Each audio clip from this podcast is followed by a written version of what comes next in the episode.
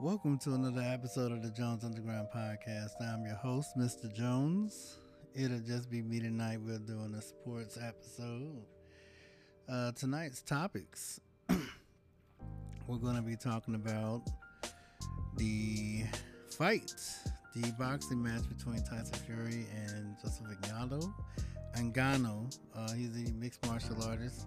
We're going to be talking about the James Harden trade to the Clippers, and we're going to be talking about um, give our deep condolences for a hockey player, former Pittsburgh Penguins player Adam Johnson, who tragically lost his life in a uh, hockey game in England. Um, first, we're going to talk about the boxing match between Tyson Fury and Ngannou. I'm just saying his last name because the best way I know how to say it. Uh, it's not really a boxing match that they had. Uh, it looks more of like an exhibition. Um, it looks like they were not really trying to do a whole lot. And I can understand that because Ngannou is not a bo- he's not a mixed. He's not a boxer, he's a mixed martial artist, so he doesn't have like a jab, he doesn't have like a, a lot of tools in the in the box that he can use. But even that being said, he still knocked Tyson Fury down earlier on in the fight. And Tyson Fury, who at some point was getting some shots on Ngannou, Ngannou was just eating his shots up. I mean, he was hitting Ngannou clean, and Ngannou was not going anywhere. And despite the despite everything that we want to talk about as far as Tyson Fury maybe being watched or having issues with the the layoff, you know, not inactivity and all that stuff, fighters gonna learn that you gotta fight. Eventually you're gonna have to come through. You're gonna have to start fighting. You're going to have to start putting your work in. And if you don't, somebody who's not supposed to beat you can beat you. You know, you're not just going to wake up every day and be number one. Because somebody can catch you lacking. Especially if you're not fighting. Uh, especially if you're not fighting anyone. Even if you are getting ready for a big fight, take a tune-up fight. Do what you got to do to stay active, because if you don't, it's not only just affecting your wallet, you know, because I know especially when fighters get older, they want to make big money on every fight. I've seen Floyd Mayweather fight a bunch of guys that, being honest, Andre Berto, that's one of them. Why is he fighting Andre Berto? We don't know. Well, he's fighting Andre Berto because he wants to get a fight and he wants to not have the pressure of fighting the Canelo again or fighting one of these young killers, because Crawford was fighting back then, Errol Spence was fighting back then, and they would have loved the shot at Floyd Mayweather after he beat Pacquiao. And I think Floyd Mayweather knew better, because he's like, I can make a lot more money fighting Conor McGregor and promoting these sideshows than actually fighting someone for real. And the fact that they let that situation count on his record, you know, boxing is all about this money. And I know Ngannou and Tyson Fury made a good amount of change considering where the fight was and who put the fight up and and everything else. But the two things that we have to look at: Ngannou is a legitimate heavyweight fighter. Now, I can't call him a contender because at the end of the day, that was not a championship fight, and honestly, who cares who won or lost that fight? At the end of the day, Tyson Fury, no, he got the brakes beat off of him. Tyson Fury looked like Elmer Fudd after an anvil or something got dropped on his head. And and I, I'm a big fan of Tyson Fury. He's one of the greatest. He's one of the greatest trash talkers in the game. You know, if you can't say, if you can't call him a Hall of Fame heavyweight, which in my mind, he's Hall of Fame for taking out the Klitschko brothers or taking out Klitschko. Getting the belts away from Klitschko puts you in the Hall of Fame, period, for me. Surviving the first fight with Deontay Wilder to where it was a draw, getting up after literally having his soul knocked out of his body. And yeah, we could call it a suspect, eight count, whatever the situation was. But then going on to beat Wilder another two times. I'm just looking at, sometimes you have somebody's number. The way he beat Otto Wallin, the way he whooped everybody that he fought up until this situation. And then when he fought Ngannou, I'm that he that's not prime Tyson Fury. And anybody who's watched a Tyson Fury fight knows that was not Tyson Fury. He did not have the gas. He did not have the juice. And he better get it before he fights Usyk. I'm just saying that because Usyk ain't going to take it. It's, it's going to be no mercy and when he fights another boxer. As far as Ngannou, he's already in talks of fighting uh, Deontay Wilder. I'm all for that situation because at the end of the day, if you're going to get this money, get this money. And um, we we want to see Godzilla versus King Kong. We want to see hard hitters come in there. Uh, we know Ngannou's going to punch. And we know Deontay Wilder's going to punch. And I think that Wilder's a better matchup for Ngannou anyway because Ngannou can't really move. And if you can't move fighting Deontay Wilder, you have a big problem. All those shots that Tyson Fury was hitting him with and he wasn't going nowhere. I think if Deontay Wilder gets him, I don't think, I've just seen him do damage with guys that same size. I watched him against, uh, he was fighting, and I can't think of dude's name now, but he was fighting some guy, and, and it was a situation where a dude took him all the way seven rounds. He was up on the scorecards. And all that mess that Deontay Wilder was doing, all that laying back and taking damage, laying back, he erased all that with his right hand.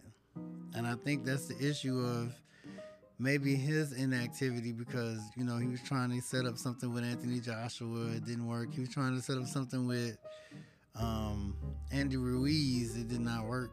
And um, I think it was a situation with money. And at the end of the day, if I'm Wilder, you can fight every anybody. We don't care who Wilder fights as far as like, oh, he got to fight this big name to get this big money. If he can fight nobody, you can fight doormen. As long as you do your job, which is taking these guys out of there, We, they don't care about who Deontay Wilder fighting. And at the end of the day, if he gets this fight with Ngannou, which is going, it's not going to be no exhibition, he knows what he needs to do after what happened with Tyson Fury.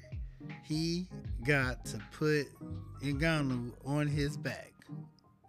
That's it. And would I buy this fight? Would I watch it? Yeah, I'll watch Deontay Wilder. I'll watch him. Because at the end of the day, if you who you say you are, I, I give it a shot. I'm here for it. I get my popcorn. Is it a boxing match? No. Should it be looking at Usyk and Anthony Joshua and Andrew Ruiz? Yeah, you should be doing this situation. But at the end of the day, he defended that heavyweight belt, what, like nine, ten times before Tyson Fury took it off of him. So he don't really have to do nothing else as far as belts and stuff concerned. And if he could take Ngannou out after Tyson Fury struggled that hard with him, yeah, that that would be a lot of money in the bank account. And that would be a really big notch on the belt, you know. And it'll also be um, a setup for him to actually see uh, whoever wins between Usyk and Tyson Fury. Because I think Tyson Fury, while he's a better, he got the skills, he a better mover, better boxer. Deontay Wilder has a gift where he, that right hand and how he hits you, how he, where it comes from. I mean, that's the issue. And then also, if Ngannou can go in here and, and, and be credible, then of course it sets up a lot of other mixed martial artists. Because the pay scale in boxing, if you have a name, if you are a top flight mixed martial artist and you're going into boxing, it's some money to be made in boxing. I mean, Tommy Fury just got paid decent money. The Paul brothers were on his undercard, you know. They were in there doing their thing. So, and if they can come into boxing and make this money, then, and you're making more than you would make in the octagon, you know, it don't take much for a promoter to come in and, and look at you and, and get you ready and get you trained up to, to learn how to move in the ring. So, yeah, you know, I just look at it as in all the mixed martial artists we've seen in the boxing ring up until now haven't looked good. And that's because they don't really take, I don't think, I don't think they've taken it seriously. Or they've been paid by the Paul brothers to lose. That's just how I feel. And don't come at me in the comments because I'm not changing my opinion on it. Now, in the N B A, we had the the trade that we all knew was coming. The Clippers essentially gave up their bench to get James Harden. And, of course, the seventy-sixers, it's kind of addition by subtraction from them because James Harden didn't want to be there. He wasn't showing up.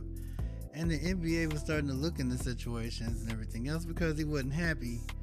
My question is, with him coming to L A, because I think he's an L A guy type of situation, even with that being said, the last time him and Russell Westbrook played together in Houston, they were not happy playing with each other. They both tend to want the ball in their hands. They both are very aggressive with the ball. So I don't think you could really have them on the floor at the same time for real.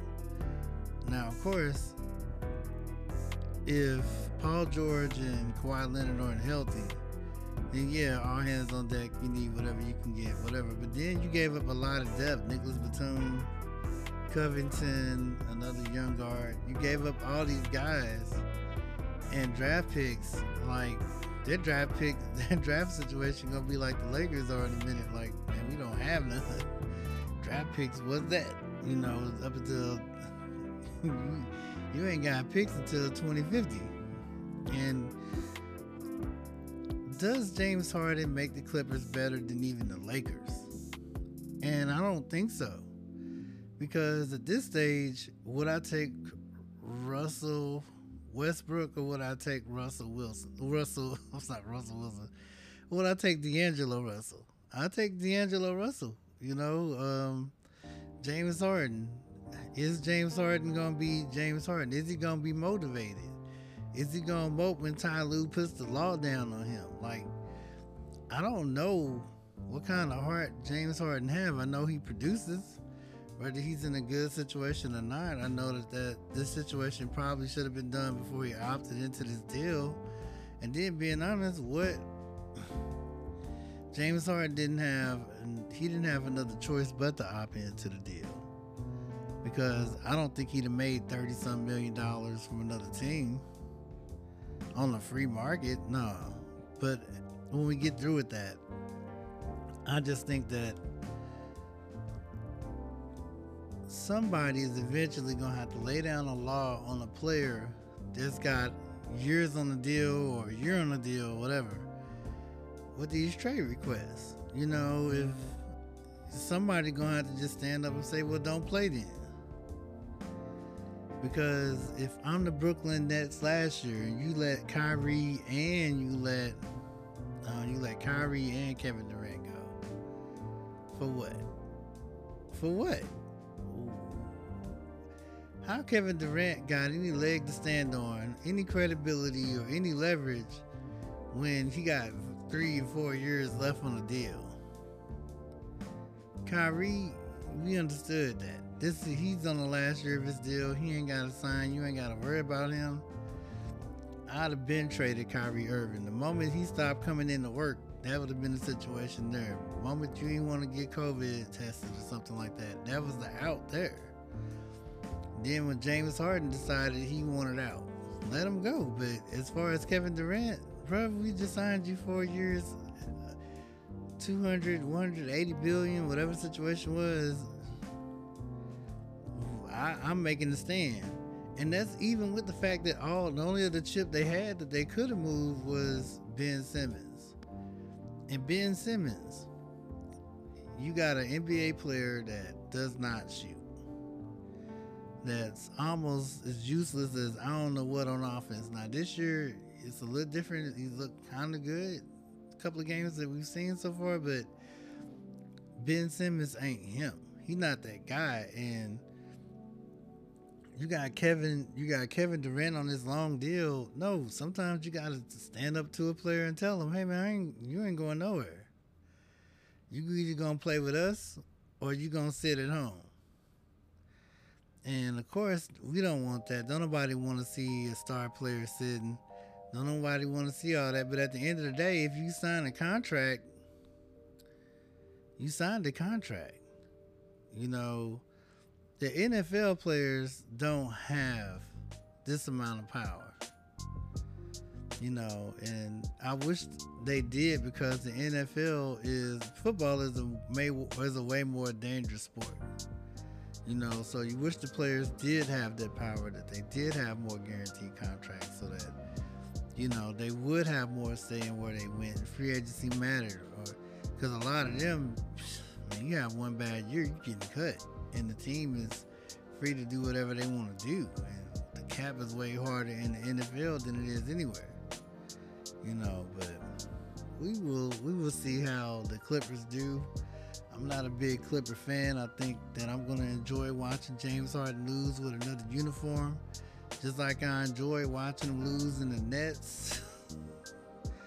Now, the seventy-sixers is a tragic situation because Joel Embiid deserved better. He deserved better, and hopefully, you know, his team will get better with the pieces they added from the Clippers gutting their bench to, to, to make this thing happen. But, um...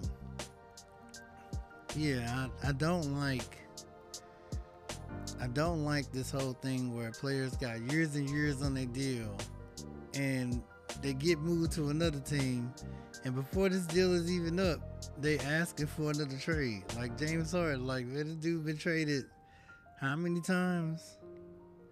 He traded he got traded from Houston. Psh. Then you get traded from uh, Brooklyn. Psh. Then you go to Philadelphia and you asking for a trade there. Like, how about they? How about you let this deal expire? How about you take away that player option? I don't know, man. Because James Harden is probably one of the best scorers in the game. He's probably Hall of, he's a Hall of Fame scorer. We can't say nothing else. Lead the league in scoring and assists if he wanted to. But he don't want to play. Or you don't want to play for certain teams. He, it's just a, it's one of those situations where you got to figure that out, man. We, you, N B A got to figure this out, because these owners don't have a leg to stand on when these players' deals come up. And even with Giannis being signing an extension, he could say, "I want out next year." And what they gonna do?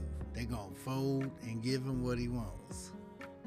And if Giannis wants out, please trade him to Los Angeles. The Lakers, thank you. I don't care who they got to trade to get them. But uh, anyway, our last topic, or third topic we're going to talk about, we're going to talk about this uh, Adam Johnson, former Pittsburgh Penguins uh, player, uh, died in a hockey accident where a skate actually went across my man's neck. Now, I have not watched the video, and I'm not suggesting anyone does, because my man did lose his life playing the sport. And I know the English, the the police over there in England are looking into the situation to see if this is manslaughter or a case where, you know, like I said, it's a freak accident. I've never heard of another hockey player having to skate, losing his... We've seen a lot of N F L situations go down, and of course in, the, in hockey they let these guys fight and all kinds of stuff. And you would think in the sport where they allow you to pull somebody's sweater over your head and beat you up, or, you know, especially with the speed that these guys come at on skates, you'd have thought that, you know, if it was something that somebody was gonna die over, especially when you see players get put through the plexiglass. But to to have an ice skate come across you, that is very, you know, Final Destination, however you want to say it. And I'm praying for my man's family, and I hope that, you know, this thing wasn't done on purpose, and I hope that, you know, they would look into the issue and try to make this thing safer for everyone, because you you hate to see people lose their life in the in the field of sport. You know, when, when Hamlin went down last year in the Buffalo Bills game with the Bengals and stuff, and they thought he was gone. You know, and, and it was very somber. It was very, you know, and, and I, that was one of the reasons that we saw Skip Bayless and Shannon Sharp get into it, because they need to play this game. No, they don't need to play this game. Somebody just about lost their life out there. So to see that somebody actually lost their life in a game of hockey, and they and they lost it in a very, you know, very, very brutal way. Not somebody did this or that. I'm not saying it's on purpose or nothing like that, but literally you got your neck cut with an ice skate. You know, I think that maybe it's something that hockey players maybe need to, I don't know, they're talking about neck guards and things of that nature to prevent the situation from happening. But my thing is that, I, you know, maybe I'm wrong. If I am, somebody send me a comment, send me a story, something, but I just never heard of a hockey player losing their life or getting cut by getting their neck cut with an ice skate. So um, if we can, just like I said, keep prayers lifted up for that man's family. We're praying for Israel and Palestine. We're praying for those people in the war zone, especially in the Gaza Strip. Just praying that they come to some kind of a peaceful situation. Um, so that these citizens can get back to, you know, some form of life, man. Just some form of life where they're not having this stuff bombed and stuff all the time, and and that the Israeli citizens could live in peace as well without having somebody launching rockets or being kidnapped and stuff either. So, you know, just praying for peace in that land, in the Holy Land. And um, it's a Halloween Tuesday. So if you're out there doing Halloween up, um, good for you. I didn't do Halloween this year. We watched The Nightmare Before Christmas. We got some candy. No one came to the house to get it. So, um, but it's still, you know, if, you, if Halloween is your bag, man, today is the day for it. We just thank everyone for listening. Um, we got another show or another episode popping off this week. So, just thank you. Uh, keep in touch, and we will see you again next time.